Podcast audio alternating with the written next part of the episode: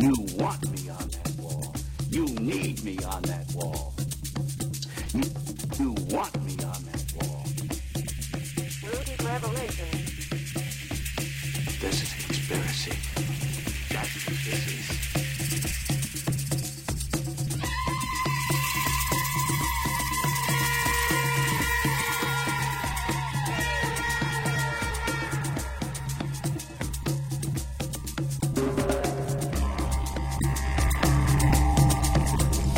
Hey, everybody, welcome to the podcast.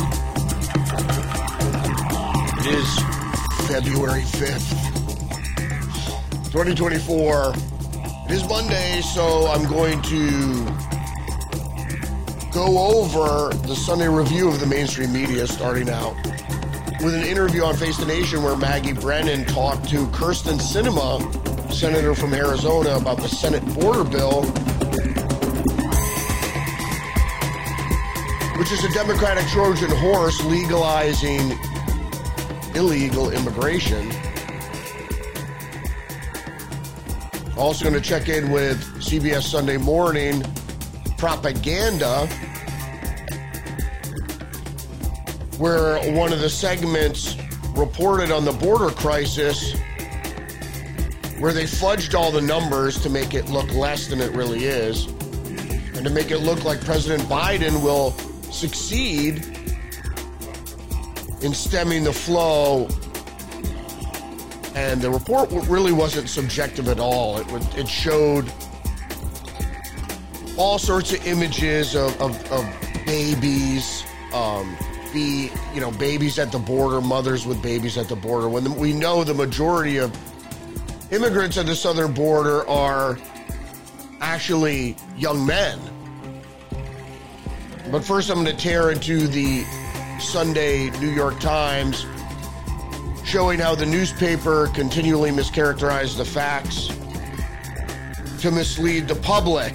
Uh, so let's tear in to the Sunday New York Times.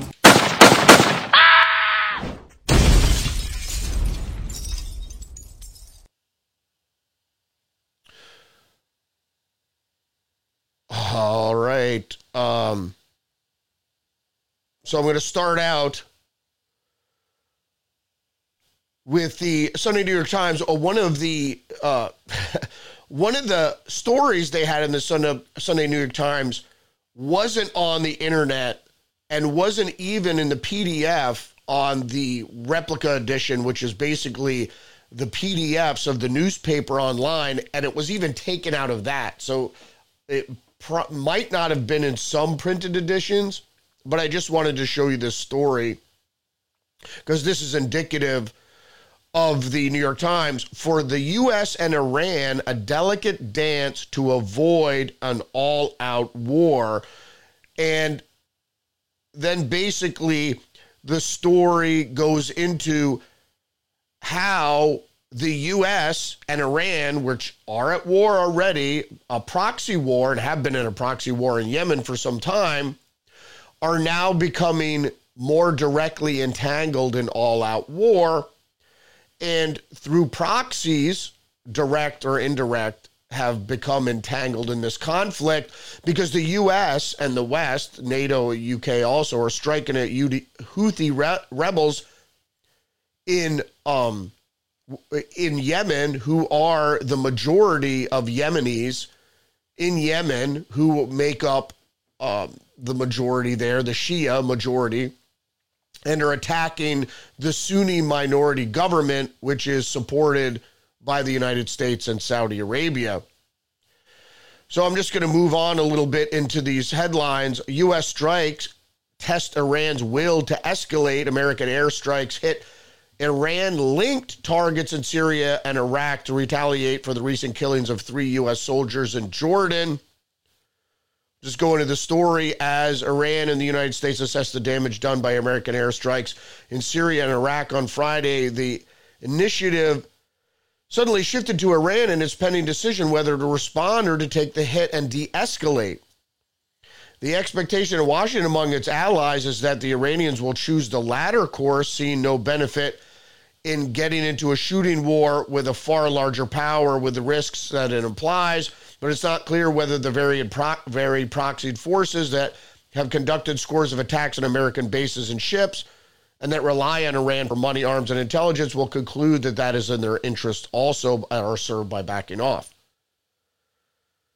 So Iran Iran will likely escalate but it was the miscalculation of the Biden administration that they won't escalate and it is actually what the Biden administration wants is to get embroiled in a further conflict in a direct war with Iran because there've been the neo the neoconservatives and the uniparty have been banging the war drums since the days of John McCain bomb bomb bomb bomb Iran and they haven't really gotten to what got what they wanted yet. So that has been off the table for some time. And like with Trump didn't want to start any new wars but it's going down the same pike that Trump refused to go on which is uh, getting into a direct conflict with Iran. Because if you didn't know who the Axis was, it was Syria, Iran, Russia, and now looking more and more friendly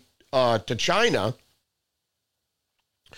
So we'll just go on to the other headlines here. House GOP plans to vote on Israel aid as Senate tries to close border deal the Senate comes as uh, the move comes as Senate is racing to finalize the vote on the bill that would also include new border policies and funding for the war in Ukraine. That's not necessarily true.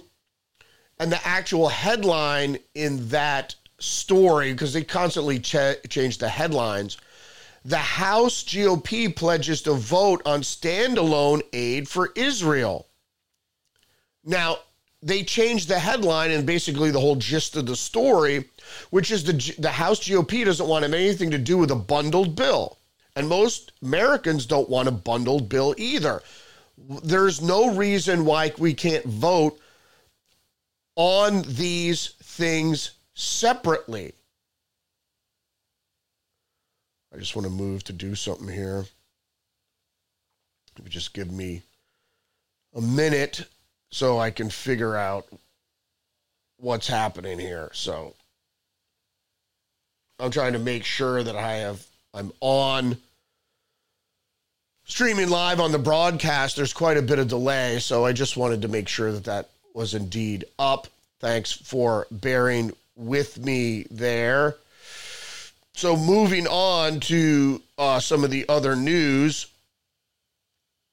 Fear and uh, ambition propel Xi's nuclear acceleration. China China's leader build up a nuclear arsenal, stealing for a growing rivalry with the United States. Now, China is exploring how to wield its newfound strength. The actual headline in the newspaper was China builds up nuclear arsenal. And the point being behind this um, headline is the New York Times frames it as a growing adversarial relationship with China, with America, that the only reason America has a growing adversarial relationship is China's authoritarian, uh, obviously authoritarian communist government. For one, the political ideology is a direct opposite of what we have here in America. Not only that, it is the Chinese that are expanding their their territorial desire and influence with the Silk Road Initiative, as well as their moves in the South China Sea and their deliberations over Taiwan. So, going into the story, 19 days after taking power as Chinese leader, Xi Jinping convened the generals overseeing the country's nuclear missiles and issued a blunt demand. China had to be ready for a possible confrontation with a formidable adversary, he said, signaling that he wanted a more potent nuclear capability to counter the threat. The threat of the United States. What threat does the United States pose to China? Not really much, uh, not much threat at all. We're not threatening China. We have some promises and some economic investment in Taiwan, where the free democratic Chinese live, which is a Taiwan is a small island off the mainland uh, communist Chinese state. And we made some promises to um, the free Chinese, the democratic Chinese in Taiwan, that we would protect them. So that's not really any threat. Um, we're not countering, we don't have a nuclear threat. We haven't threatened the Chinese at all. Um, and that's the big problem there is that we're not threatening the Chinese. The Chinese are threatening us. And also remember that the North Koreans are a client state of the communist Chinese in China, the, the CCP. So the the threats from North Korea are actually threats from China. So it's the North Koreans that are shooting missiles, you know, towards Japan. It's the Chinese that are being aggressive toward Taiwan and in the South China Sea. So the threats aren't coming from the West, but the New York Times, of course, paints it like the Americans are threatening the the the belligerent and authoritarian and a, uh, communist Chinese in, in some way, shape, or form. Moving on to other stories. Hottest job in corporate America, the executive in charge of AI. Many fear the artificial intelligence would kill jobs, as it does, but hospitals, insurance companies, and others are creating roles to navigate and harness the disruptive technology. So they even go, go on to admit that it's disruptive. And I'll just finish up here with something something from uh, the article, we're really trying to foster some of these data and AI capabilities throughout every department, every division, every work group. And you can see what they said there. Obviously, many feared that artificial intelligence would kill jobs, as it's already doing. And the genie's only been out of the bottle for six months. But hospitals, insurance companies, others are creating roles to navigate and harness the disruptive te- uh, technology. So they're admitting it's disruptive. But the point is, is that they're getting managers, technicians. If you don't know what a technocracy is, it's not just the technology, it's the technicians, the technocrats that manage the technology that manages you. So we're going to move on to other headlines here in the political realm. Kamala Harris bolsters Biden for 2024 and lays groundwork for 2028.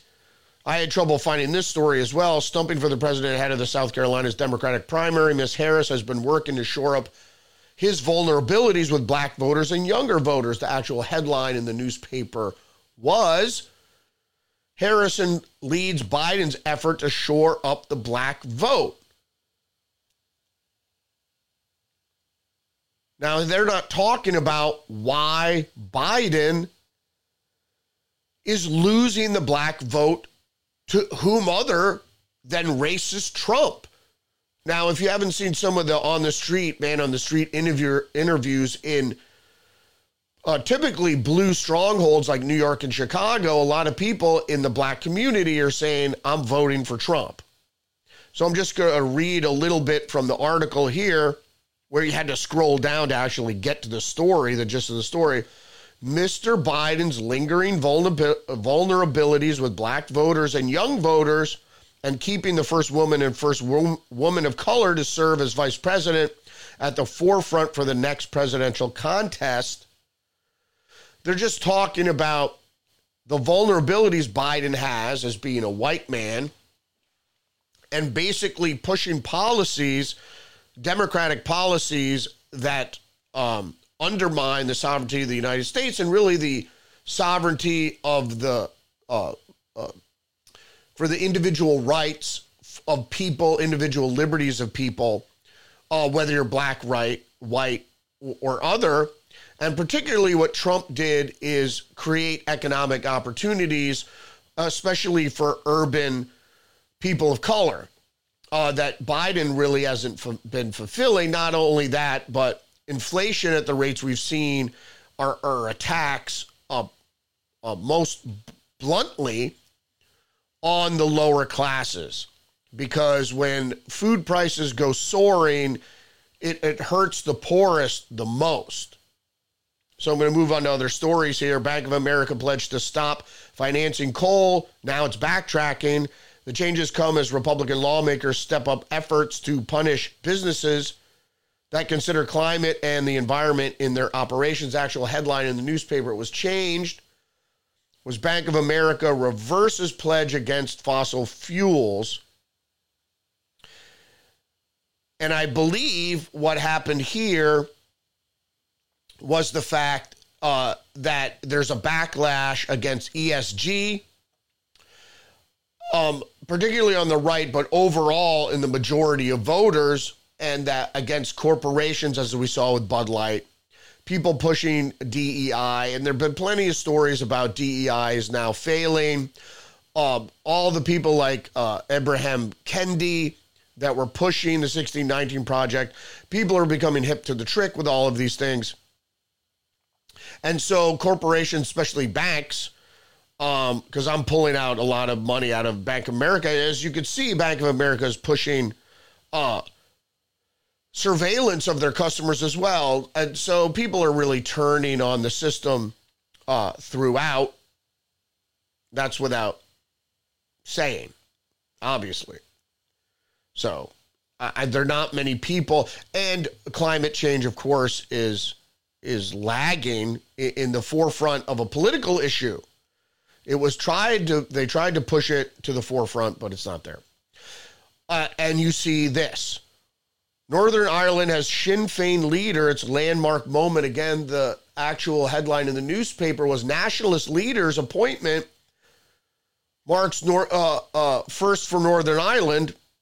The idea of a first minister who supports closer ties with the Republic of Ireland let alone from Sinn Féin, a party with historic ties to the Irish Republican Army, was once unthinkable.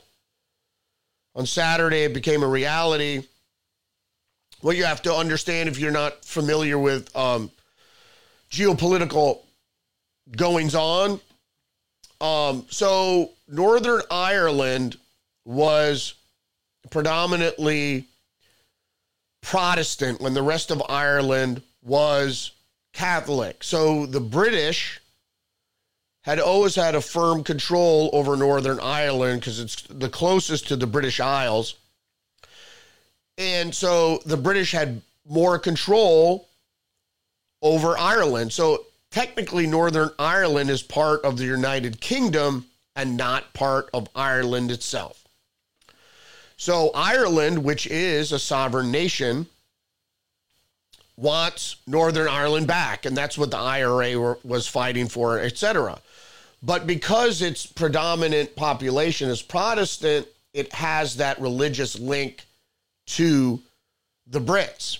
And so the Brits have had sway over the population because they're Protestant. So the Protestants want the British there to protect their religious liberty, supposedly.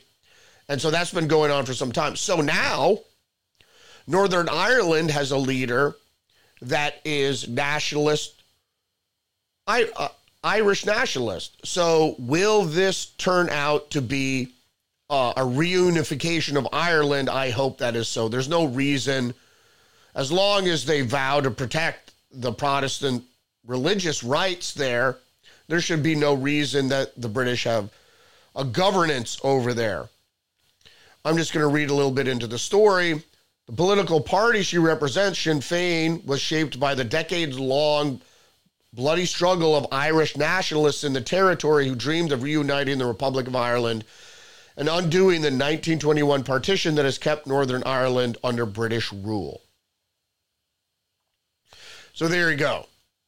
Um, it, people might have heard of the U2 song Bloody Sunday. That's what it refers to the British crackdown in Northern Ireland. We're going to go into the opinion pages. First, um, the Republican Party is having an identity crisis. I think this is worth a read for you by Ezra Klein. Um, he's a liberal, but the he does good op-ed pieces, and so it's worth talking about. And I'll just read some.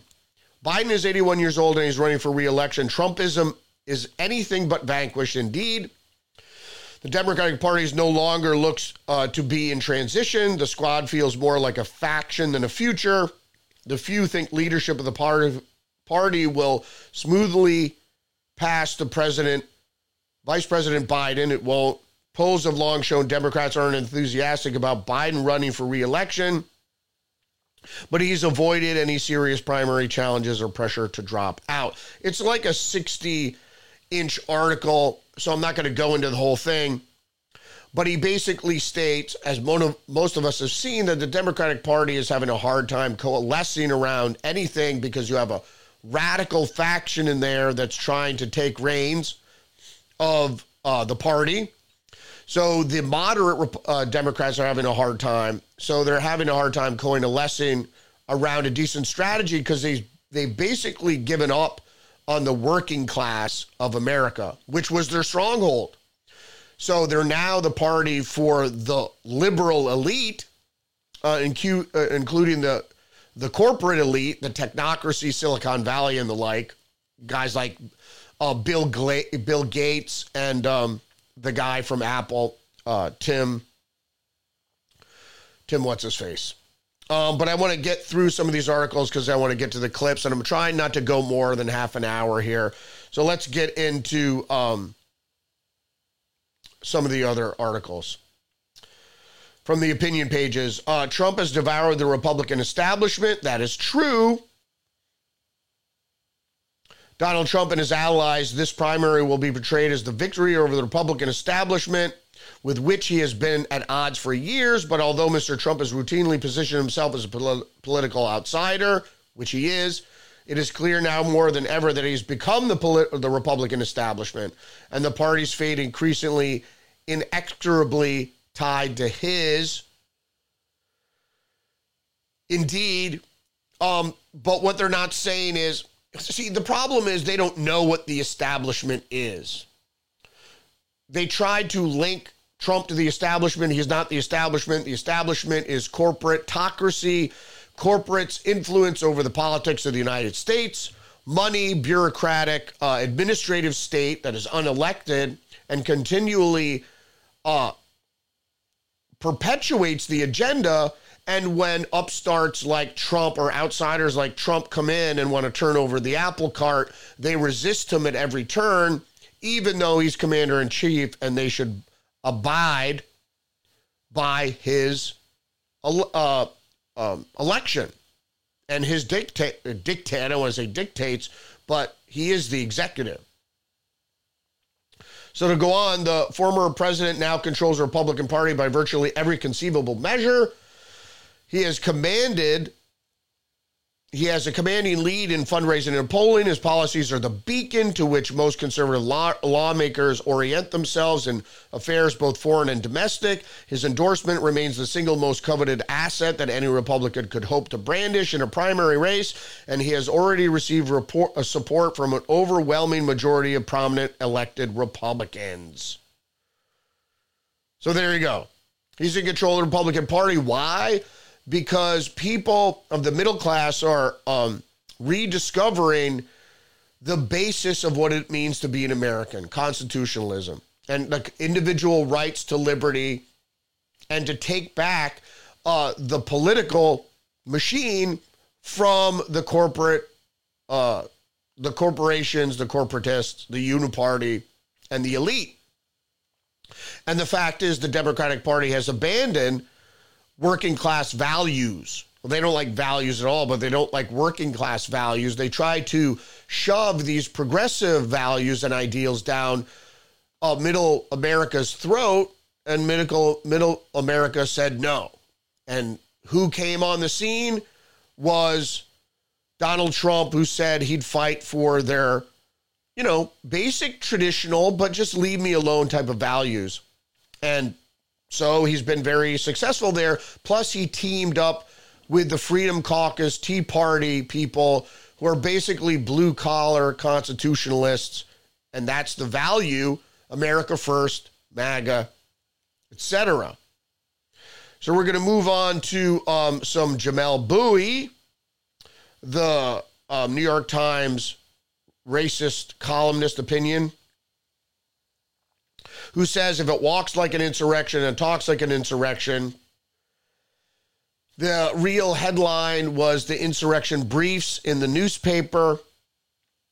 And it goes on to say, of course, it's, if it's if it, I just have to go back to the headline. If it walks like an insurrection, it talks like an insurrection. But while we wait oral argument in Trump versus Anderson, the U.S. Supreme Court case that will evaluate the Colorado Supreme Court's decision to exclude former President from the state's Republican primary ballot, it's worth revisiting the arguments leveled against the Colorado's court decision and by extension its interpretation of Section 3 of the 14th Amendment to the U.S. Constitution, which is really about the Civil War and Confederates getting into the federal government. But I'll go on. The first and most important one is the is the plot to overturn the results of the 2020 election, presidential election, culminating in the January 6th attack on the UN United States Capitol was not an insurrection, indeed. But I'll go back to say there was no plot to overturn there was no plot to overturn the US presidential election. That's not what it was. It was a rally to get lawmakers to investigate the inconsistencies during the U.S. 2020 presidential election that uh, inaugurate or was planning to inaugurate Joe Biden when all the data showed that there was some sort of malfeasance going on with all these mail in ballots, the stopping of the vote counting, then introduction of more ballots.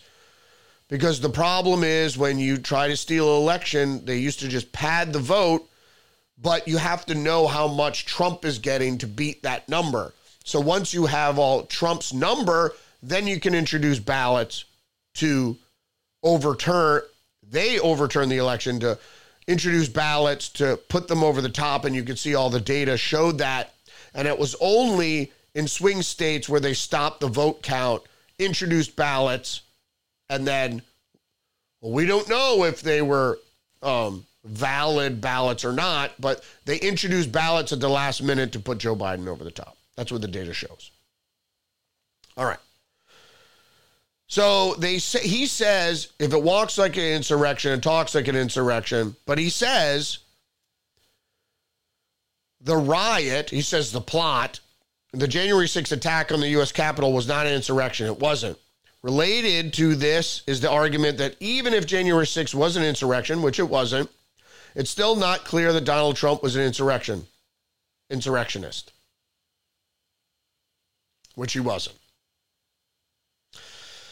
So just keep that in mind is that Donald Trump has not been charged, ever charged with insurrection. So the 14th Amendment or the, the clause, section three of the 14th Amendment doesn't doesn't apply. And it wasn't an insurrection. Nobody said it was. It was, certainly wasn't an armed insurrection. So that doesn't apply. So the Supreme Court will probably rule in favor of Trump and most other states who have tried this, their Supreme Courts have already, the state Supreme Courts haven't upheld it. They've struck it down. It's just, it's ridiculous, whether it's Maine or Illinois or some other states have tried this. It's just ridiculous. So you can see that all these things mounting up um, are the fact that they don't, you know, they don't amount to insurrection and they don't amount to disqualifying somebody and it's not democracy if you disqualify disqualify somebody who has a vast amount of support in the electorate disqualifying them for what you know you're you're you're looking for stuff to disqualify him for that shows what your motive is it's not rooted in democracy certainly so um we're going to take a look at the immigration deal that hangs in the balance of the U.S. border crisis from CBS Sunday Morning Propaganda. I have tried to cut out most of the sad pictures that tug at your heartstrings about women with children at the border, but most of the people that cross the border are adult men. Just look at the data. So um, I believe this is video two. Okay, I think I got the audio straight, although I can't monitor it. So let's uh, see what happens here. The nation's number one political firefight, the latest flashpoint over that proposed bipartisan border deal. Likely DOA after former President and candidate Donald Trump weighed in. There is zero chance I will support this horrible open borders betrayal of America. Meanwhile, the migrants keep coming. Last year, the United States spent more than $36 billion on immigration enforcement, more than for all other federal law enforcement combined. Since the Biden administration took office in 2021, there have been at least 6.3 million migrant encounters at U.S. borders. 2.4 million of those people have been let in. What? Apprehended, then turned loose to wait for their court dates. And eligible for work permits after six months. A big incentive to come. The immigration court backlog is currently 3.3 million, a third of them asylum seekers. Of the asylum cases decided last year, more than 8 out of 10 were denials. What? We bring a million or more people into the country every year. Two thirds of those people have a relative in the United States. The accusation that what candidate Joe Biden said in 2019 was a big green light for migrants. What if I told you not everybody wants to solve the problem?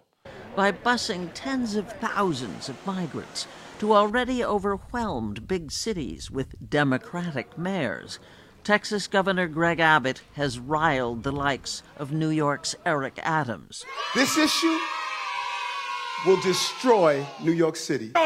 They cannot work to provide themselves. We have to provide food, shelter, clothing, cleaning, education, health care. That comes with a serious price tag $12 billion over three years ah! that's coming out of our city coffers. The framework of the bipartisan border deal. Address the things that serve as magnets in our immigration system. The Roosevelt Hotel, where migrants are processed now in New York City. He understands very well that for his economic conditions, they don't provide asylum. So he will look into other alternative methods. Daniel, like every other migrant in this room, intends to stay, no matter what.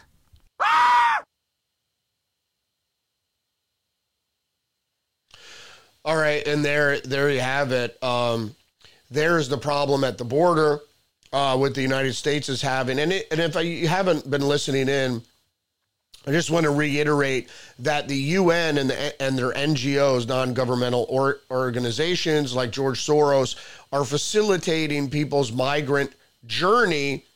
So I think I edited out of the piece though, but they said, oh, they're arriving, they cross all these states, they walk the whole way. They don't walk the whole way. They're buses, they're trains that they get onto. So they're not walking the whole way. Um, regardless, you know, the people coming here, their, their trips are facilitated. There are people that want them to come. Joe, Joe Biden wanted them to come. The Je- Democrats wanted them to come for a variety of different mo- motives. We've let in close to 10 million people into the country already over the past four years, and they want that done for a specific purpose. So I'm also going to go into here is I'm going to uh, show a segment uh, from Face the Nation with Kyrsten Sinema, who was the independent that um, helped finalize the Senate border bill, which is a, a, a Democratic Trojan horse, allowing the illegal migration to continue, basically it, it gives billions of dollars to border security. And as we always said all along, all that money is used to just process migrants and to ship them all over the country. Uh, there was a little talk about, oh, you know, Trump said they're letting in 5 million, excuse me, 5,000 a day. And you could see they addressed that rumor or misinformation but it's actually that's what they do. They go, oh, the, uh, they have the authority now. They always have the authority to close the border. They have the authority to close the border if and when it gets to four thousand or five thousand. The border should be closed if there's hundreds crossing the border, if not thousands. So it should be at any point. the bor- the border should be closed. And then we need to deal with the people that are here, decide of who needs to be deported, who doesn't. And then, you know, illegal immigration should always be closed. But then we could certainly talk about allowing people, uh, asylum seekers, or, or maybe to increase the number of illegal immigrants that are allowed into the country uh, each year. So let's see. Is this the one with Kyrsten Sinema? Hold on. All right. Uh, we're going to try to go to this video. I think this is the one with Kyrsten Sinema. The nation's number one political firefight. The latest flashpoint over that proposed bipartisan border deal. Likely DOA after former President and candidate Donald Trump weighed in. There is zero chance I will support this horrible open borders betrayal of America. Meanwhile, the migrants keep coming. Last year, the United the Biden administration does bear some responsibility for this crisis, and they should be held accountable for not implementing existing laws. The crisis on our border is a national security threat. To execute this plan, are you going to need more than the $14 billion that President Biden has asked Congress for? You will need likely more personnel or funding to, to execute this. How will your plan work? large numbers of migrants are approaching the border and being processed and kind of released into the country, sometimes with a piece of paper called a notice to appear, where they may see a judge in five, seven, ten years. No one knows. What? If they meet the standard for asylum. For individuals who do not meet that standard, which, by the way, Margaret, is most of the migrants who are mm-hmm. coming to our country right now, they'll be swiftly returned to their home country. And for folks that we can't detain, like families, for instance, What? we'll ensure that we're supervising them over the course of just three months and conduct that interview with that new higher standard, requiring them to show more proof early on about whether or not they qualify for asylum. So, so we'll no longer have people just entering the country and maybe going to court in the next seven or ten years. Those who are impoverished, for example, and say they're just coming to America to have a better life, they're in search of the American mm. dream, they won't qualify, right? They will be turned away. Oh. Right now, individuals who want to come to America just to get a better life or to seek the American dream, to find work, those are what we call economic migrants. They are not permitted to enter the country whenever they would like because they currently are exploiting the asylum system. The Biden administration does bear some responsibility for this crisis, and they should be held accountable for not implementing existing laws. The administration doesn't have to shut down the border until you get to 5,000 crossers a day. Well, that's not true. What? First of all, our law ends catch and release. But when too many people approach the border asking to come in seeking asylum, that the government actually shut down the border if those numbers get to 5,000 a day. What? Mm-hmm. But we're permitting the government to actually shut down the border when it only gets to 4,000 approaches a day. What? So we have enough time to process those asylum claims, whether it's through detention or whether it's through supervision, like for families. Uh. We want enough time for the government to be able to process these asylum claims. What? The crisis on our border is a national security threat. Outright treason. Read the legislation, understand how it works. That while the current administration does bear Yeah. responsibility for mishandling the border, The Biden administration does bear some responsibility for this crisis, and they should be held accountable for not implementing existing laws. the crisis on our border is a national security threat. Well, well, there you go. You need me on that wall. Yeah.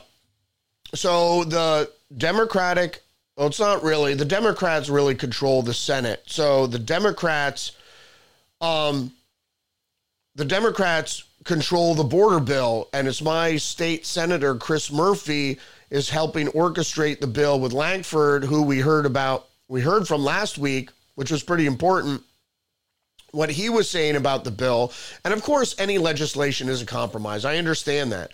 But what I'm saying is what the Democrats are asking for and what Kristen, Kyrsten Sinema is trying to sell is the fact that this isn't going to stop illegal immigration. It just deals with how we're going to, what we're going to do with all the people that are showing up at the border.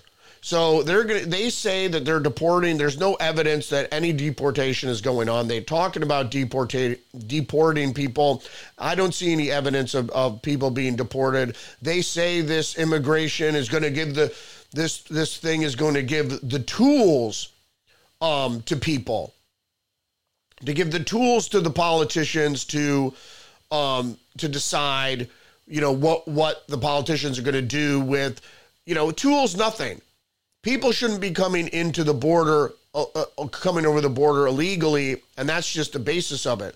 So uh, you know uh, between points of entry there shouldn't be any crossing whatsoever.